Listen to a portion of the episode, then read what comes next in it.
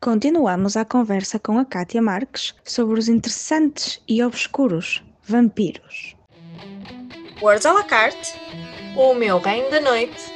ambas têm o imenso Prazer de apresentar Kikices do. E depois desta viagem por terras Singaconde, que é também uma forma de eco do Vlad Tepes, que nós estivemos a ver, nós continuamos a nossa viagem, chegamos à atualidade. Com este legado eh, que nos foi deixado pela obra de Stoker, vamos invocar mais numa personagem de vampiro moderno, mais contemporâneo, mais de acordo com a atualidade em que vivemos. Sim, é verdade. Hoje em dia os vampiros caminham de mãos dadas connosco.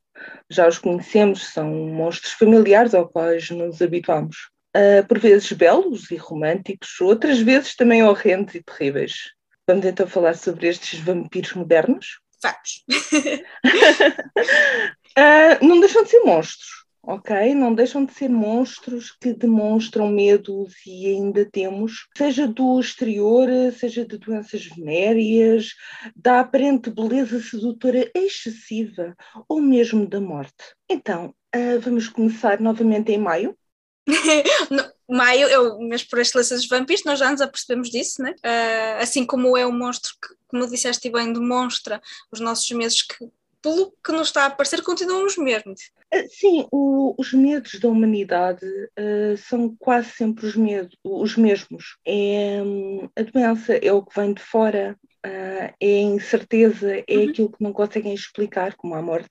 Ah, então há várias coisas que se mantêm iguais. Então, no dia 5 de maio de 76, de 1976, é lançada uma obra que ficará eternamente imortalizada. Interview with the Vampire, da nossa querida Anne Rice. Aqui, um vampiro conta a sua história a um jovem repórter. Temos então Louis Pondulac, que conta a sua vida antes de ser vampiro, como conhece Lestat, como se torna vampiro e depois toda a sua transformação, a forma como ele cria uma família que formam depois também com Uhum. Cláudia. Portanto, spoiler aventuras alert, Desventuras. Ah, sim, spoiler alert. quem não leu vai, vai saber coisas neste momento. Pronto, nós vamos falar um bocadinho aqui sobre, sobre esta obra e sobre esta saga também, as Vampire Chronicles. Então nós temos dois vampiros que demonstram muito mais do que possamos pensar a priori. Existe aqui de uma forma muito pessoal, de- por parte da autora, da Anne Rice, uma forma de imortalizar a filha. Uhum. Ah, a Cláudia representa em parte a filha que Anne Rice perdeu quando a menina tinha apenas 5 anos, ah, vítima de uma leucemia. Simultaneamente, Anne Rice também cria aqui, nesta obra, uma família bastante diferente das famílias da época. Se hoje em dia ainda temos montes de preconceitos, agora imaginem em 1976 falar de dois homens a cuidar de uma criança, aludindo a um casal homossexual com a sua filha. Sim. Isto na época, se hoje em dia ainda está pejado de preconceitos, imaginemos na época. Sim, porque ao fim e ao cabo ela, ela desmonta, digamos assim, a ideia tradicional de família, cria desde logo uma personagem que com certeza será para imortalizar a filha, para ter sempre, de certa forma, a filha perto dela, porque ela é imortaliza através desta obra, cria uma coisa sem precedentes que é uma criança vampiro, que nem, nem sequer depois vamos ver na, na, na obra que nem sequer é uma coisa que é aceite. Portanto, e- ela transgride as normas da normalidade, passando o pleonasmo, a ter dois homens ah, que criam uma família e que protegem aquela criança, que transformaram contra todas as regras dos homens e dos monstros. Exatamente, porque mesmo nas regras de- da sociedade vampírica criada por Anne Rice, não era permitido transformar crianças. Depois veremos que isto vai ter alguns outros contornos mais à frente nas crónicas, mas realmente na, na época do interview não era permitido, era uma abominação. Ou seja, ela cria a filha, imortaliza a filha, mas para voltar a perdê-la. Sim, talvez como um- uma forma de realmente conseguir fazer um luto. Sim. um luto que ela se calhar não conseguiu ah, transmitir e deitar todo cá para fora, porque ela teve uma grande depressão quando, Sim, quando claro. da perda da filha, e, hum, e se calhar aqui conseguiu imortalizar, mas também refletir o seu luto.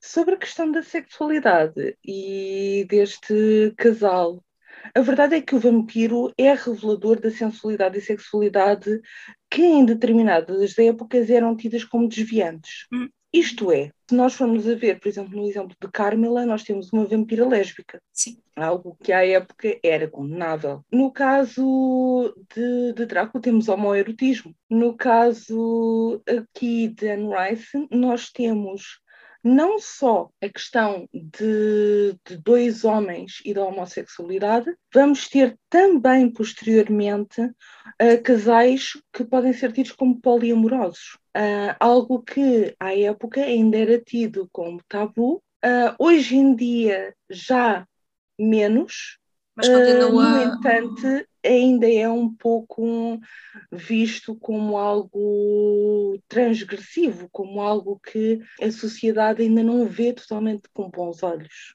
Ou seja, é, lá está, mais uma vez, é como o vampiro demonstra, neste caso, não necessariamente um comportamento monstruoso, mas aquilo que as pessoas veem num comportamento que não compreendem. Porque Exatamente. para muita gente, a, a, definição de amor passa por uma, uma visão tradicional e cristal do homem e da mulher, mas não percebem que o amor tem várias vertentes, uh, pode envolver várias pessoas, independentemente do género, da identidade de género, dos órgãos que possuem. E, inclusivamente, Exatamente. amor pode ser partilhado entre pessoas da mesma família, entre amigos, uh, porque Exato. a amizade é uma forma de amor, portanto. Há vários tipos de amor, mas, por exemplo, a nível de, do amor uh, sensual, romântico, Uhum. sexual, ainda existe muito, na época ainda mais, mas hoje em dia também ainda Claro. existe, a ideia mononormativa, isto é, um casal entre homem cis e mulher cis, em que o homem tem, ah, está hierarquicamente acima da mulher. Daí não é um, um casal ah, monogâmico, é mononormativo. Esta parte normativa significa essa hierarquia. E o vampiro desconstrói isso. O vampiro dá sensualidade à mulher, Uhum, sim. dá o poder da sua sexualidade está nas suas mãos, demonstra que realmente não, não pode haver ah, preconceito. O amor é amor independentemente dos seres, independentemente dos sexos, dos géneros, do que seja. Amor é amor, ponto. E realmente começa a ser dada essa, essa forma de expressão através dos vampiros, o que é muito interessante, e principalmente pensando no próximo autor que nós vamos falar. Ok. Eu vou depois referir como o, porquê? Porque em 1992 é editado uma obra que é muito conhecida, que é Lost Souls, por Poppy Z. Bright. Poppy Z. Bright, eh, à época, uma autora, Ok.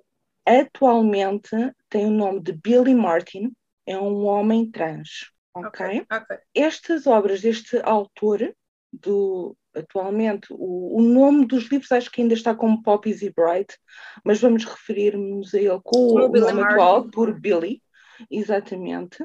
As obras deste autor foram muito populares na época. Os vampiros de Billy fazem parte de uma raça totalmente diferente dos humanos, isto é, não temos aquela ideia do, do vampiro que já foi humano, não, o vampiro está à parte. Ok, é uma, digamos uma espécie diferente. Exatamente, exatamente. E é muito interessante aqui uma situação. Ah, e mais uma vez peço desculpa se houver aqui spoilers. Como é que nós matamos um vampiro? Não é com uma Bowie knife. Está bem? Tá. Vamos nisso. Desculpem, é- essa é a minha dor no Drácula. Ou se destrói o cérebro, ou o coração, ou, no caso das vampiras, se engravidarem. O que nos remete para, Para o primeiro vampiros episódio. Exatamente, para os nossos vampiros mitológicos, porque hum, a vampira, se estiver grávida, vai perecer ao gerar o seu filho. Ok. Isto vai Portanto- ter uma ligação depois com uma outra obra, Exato, pois, exato. que é uma obra eh, já data de 2005. E, e vamos ver uma coisa, pessoas. Eu sei que nem toda a gente gosta desta obra, muita gente não gosta. Eu própria não sou fã. No entanto, tem imensa importância. O que é que eu estou a falar? Estou a falar eh, de uma obra que se popularizou, uma saga que se popularizou sobre vampiros, principalmente para um público mais adolescente, que é Twilight. Sim, eh, quer gostem, quer não gostem, quer dizer, não é? que nós estamos a dar a nossa opinião, mas invariavelmente contribuiu muito para que a literatura de vampiros voltasse, independentemente do público ou de gostos, não é? Porque isso cada um sabe ser, uh, mas efetivamente foi uma obra que trouxe à ribalta, mais uma vez, uh, estes monstros. Exatamente, a, a, obra de Stephanie Myers realmente catapultou o vampiro novamente para a ribalta, mesmo sendo já um jovem vampiro que brilha à luz do dia, que é vegetariano, em parte, digamos, ele não morde humanos, ele vai exatamente uh, arranjar a sua forma de alimento através dos animais. Sim, e, e, neste, neste caso, se pensarmos numa perspectiva mais isenta, tentando, pelo menos, uh, não deixa de mostrar uma realidade, que é o vampiro deixa de ser o monstro que assusta, que se alimenta das pessoas e passa encontrar alternativas para se misturar no meio delas, porque ao fim e ao cabo, se nós pensarmos bem uh, neste vampiro mais romântico, não, não necessariamente uhum, do folklore, uh, são aquilo os vampiros acabam por mostrar aquilo que nós queríamos ser, mas não podemos, porque eles são belos, são deslumbrantes. Uh, quando um, a, Mina, não é a Mina, perdão, a amiga da Mina, a Lucy, a Lucy obrigados. Quando a Lucy se transforma, torna-se mais bonita, mais parece que há uma, há uma vida especial, uma luz, uma, a cor volta-lhe aos lábios, eles ficam muito vermelhos, ou seja, é uma, uma personagem, uma criatura bonita, uh, sensual, interessante, que sexualmente vive livre. Que, que vive para sempre. Portanto, é, é aquilo que nós efetivamente queremos ser, mas as leis da biologia, da sociedade e às vezes as religiões não nos permitem ser. Exatamente, exatamente. E aqui vamos também fazer um, um paralelismo muito interessante, porque no caso da obra do Twilight, nós também temos aqui um caso com gravidez, uhum. que é a gravidez da Bella, uh, que quase morre também para ter a sua filha, dada a natureza da, da criança. E esta, é, é, esta obra, o, com o sucesso do Twilight, as obras antigas vieram novamente ao de cima, seja hum, um, os Vampire Chronicles, seja o Drácula, seja a Carmela, Sim. seja o, o, o Vampiro, voltam novamente, mas também vai estender quase que um tapete para novas obras. Inclusivamente, por exemplo, no caso de, hum, de Vampire Diaries, que começou antes sim, do sim. Twilight, em 1991, mas que lançaram do primeiro ao quarto volume, e depois daquele boom que existiu com o Twilight, lançaram do quinto ao décimo terceiro volume. Isso é bastante exemplo. É mesmo muita coisa. Eu, eu, sei que, eu sei que a série é, é longa, mas não tinha noção que, que foi precisamente depois do Twilight que começaram a aparecer mais livros nessa, nessa saga, porque realmente de, de 91 para hum, cerca de 2009 a, a, diferença ainda é muito grande e a partir daí. Sim, foi, foi, foi uma, um, um grande impulso. Nós temos então depois do Vampire Diaries, que uhum. ganhou exatamente o sucesso de, de, de, Twilight, temos Vampire Academy, temos House of the Night, Black Dagger Brotherhood, True Blood também da Sim, sim, sim. Também tem imensos volumes. Exatamente, tem imensos volumes, é uma coisa mais solista, mas eh, realmente ganharam um certo, uma certa visibilidade e um impulso maior, conseguiram ter um maior destaque porque exatamente ocorreu o Twilight. Sim, sim, sem dúvida. Mas, Bem ou mal, foi exatamente, um impulso. Foi, foi, foi sem dúvida. Mas para além deste vampiro mais eh, bonito, também temos algum vampiro mais monstruoso. Eles não deixaram de existir e então temos, por exemplo, o Solemn Slot, do Stephen King. Uhum. Temos o, o Nosferatu, do filho dele, do Phil temos o The Strain, que é do Chuck Holland e do Guilherme Del Toro. Sim. Ou até mesmo, por exemplo, o Let the Right One In, que nós falaremos sobre basicamente estes últimos dois mais uh, quando falarmos sobre filmes e séries. Sim, porque muitas destas um... obras na com certeza nós já vimos diversas adaptações, mas efetivamente uh, foram a base para séries, para filmes, para animações, para muita arte que foi feita posteriormente que deriva efetivamente estas obras literárias. Exatamente. E, e continua a existir depois também com uma outra maturidade, vamos, eh, vamos assim dizer, uh, vampiros que são belos, mas se calhar um bocadinho mais maduros. Nós temos um retelling do Drácula, basicamente, é uma, uma outra é a utilização do Drácula, mas apenas uh, pelo ponto de vista da Mina. Uhum. Nós já falámos desse livro, Drácula My Love. Exatamente, The Secret Journals of Mina Harker, da Siri James. Temos depois também, uh, ao nível de, de, utilizar o Drácula como base, o The Historian, de Elizabeth Kostova. Que tem ali a olhar para mim, a julgar-me há vários anos. Que uh, vai preparada para o final, uh, mas okay. a viagem é incrível. A viagem é absolutamente incrível. Ela fez um, um trabalho de pesquisa fabuloso. Depois temos o All Souls Trilogy, Uhum. da Deborah Harkness, que também falaremos um pouco mais na parte de, das séries. Gostaria de mencionar também ainda The Parasol Protectorate Series, da Gail Carriger. O nome é muito uh, interessante.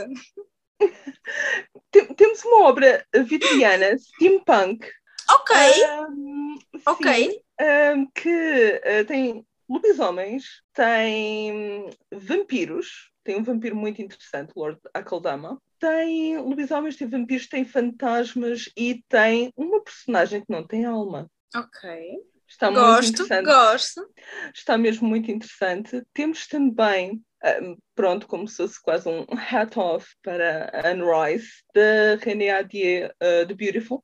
Uhum, sim. Passa também em New Orleans. Portanto, inadvertidamente uma herança de Anne uma Rice. herança de Anne Rice, sem dúvida. E temos, por exemplo, assim mais recentemente o Empire of the Vampire de Jay Christoph, que esse sim está ali a olhar para mim a julgar-me.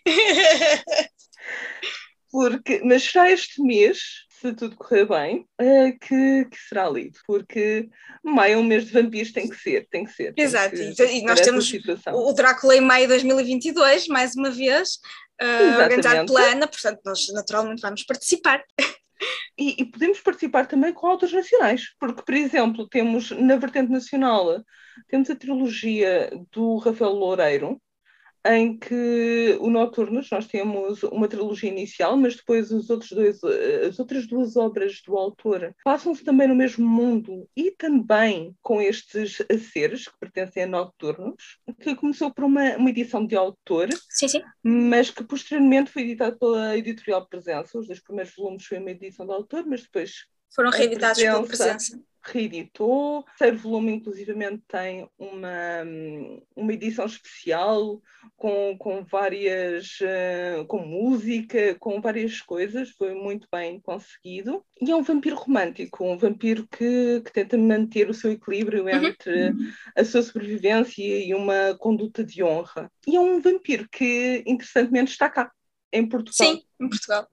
Não, não está nos típicos cenários como, como The Beautiful, que foi buscar ali New Orleans novamente, Anne Rice, ou Londres, que Exato. pela sua atmosfera assim mais sombria, com a, a névoa normal né, que, que nós podemos encontrar em Londres, acaba por se tornar um cenário fácil uh, e, e até visualmente remete-nos desde logo para ideias mais obscuras ou do paranormal, né? Uh, portanto, é fácil, né? as, as, ruas escuras, à noite, falha uma lâmpada só por acaso, vem um pouco de nevoeiro e tal, aqueles ecos de, ainda da, da arquitetura uh, eduardina e vitoriana que ainda se podem encontrar em Londres. É um cenário perfeito para, para eles retornarem. Exatamente, exatamente. Mas também é bom termos vampiros que se calhar conseguimos encontrar nas nossas ruas. E o facto do, do Rafael ter colocado uh, os vampiros aqui em Portugal Sim. também achei muito interessante porque hum, cria também um contacto de maior proximidade com o público que o vai ler. Sim, porque... porque pode ser o vampiro que nós, ao atravessarmos a, a estrada à noite, o possamos ver. It's not man next door, it's the monster under our bed. Exatamente, exatamente. É, e é engraçado que estavas a dizer que às vezes nós entre aspas, podemos passar por eles uh, na rua. E o, uma coisa que é de notar nesta, em algumas vá, destas um, histórias, estas obras literárias de vampiros mais recentes, é que se nós formos a ver, eles por vezes já se conseguem ver ao espelho. Uh, já não Sim. tens aquela característica dos espelhos que não refletiam o vampiro, porque o vampiro, por um lado, não tinha alma e porque a parte de trás dos espelhos é feita de prata prata, sim. E, e, esse tipo de, de, coisas são muito. de superstições são muito retiradas. Exato. Por exemplo, o alho, as estacas, a prata, uhum. também a, a, a, situação de não poderem entrar em, em, terreno sagrado, como, por exemplo, numa igreja, uhum. uh, o crucifixo. Deixa de, de existir, por exemplo, os vampiros de Anne Rice têm a situação de entrar em igrejas sem qualquer tipo de problema. Não, não necessitam de, de estar a pedir licença para entrar também. Uhum. Vão para onde querem e, e não têm assim grandes problemas. O sol é um problema. Eles são criaturas da noite. O sol continua a ser um problema. Okay. Eles Esse realmente é... não conseguem ir para a luz do dia. Uhum. Quer dizer, mais ou menos, porque aqui também existe depois umas outras situações. ok, pronto. umas nuances que realmente vão depois acontecer, mas a priori a base é que não conseguem uh, tolerar o sol, tanto que há uma, uma imagem muito bonita de, de, de ver o, o, nascer do sol numa tela de cinema. Ok, sim, sim. Porque já não pode ver o nascer do sol ao vivo. Sim. E, e ao fim e ao cabo, para eles conseguirem atingir esse ideal que nós humanos não, não poderemos atingir, acabam por pagar um preço. E, uh, e um dos, dos preços é, ok, eles vêm para sempre, mas veem as outras pessoas que não, que não são da sua comunidade morrer, deixam de poder ver o pôr do sol, deixam às vezes de poder uh, consumir comida né, e sentir o paladar. Sim, sim, a comida é-lhes negada, eles só conseguem consumir sangue a nível de, de ver aqueles que amam falecer, uh, seguir o curso natural da, uhum. da, vida. Não se conseguem muitas das vezes manter muito tempo no mesmo sítio porque depois quem está notam. lá nota, não é? Então aquela pessoa não envelhece, que estranho. Por isso, existem depois várias questões também a nível um, filosófico que começam a uhum. passar. Então, mas qual é o sentido da minha vida? Porquê é que eu estou aqui? Qual é que é uh, o, o, porquê de eu existir? E tudo isso, essas reflexões do vampiro é, são muito interessantes, porque hum, é, é aquela coisa Who Wants to Live Forever? Exatamente. Mas o Freddy depois diz Who Lives Forever Anyway. Exato. Porque, felizmente não temos essa noção, porque uh, às vezes um dia pode ser tanto tempo. Imaginemos 100 anos, 200, 300, 400. Sim. E, e torna-se complicado.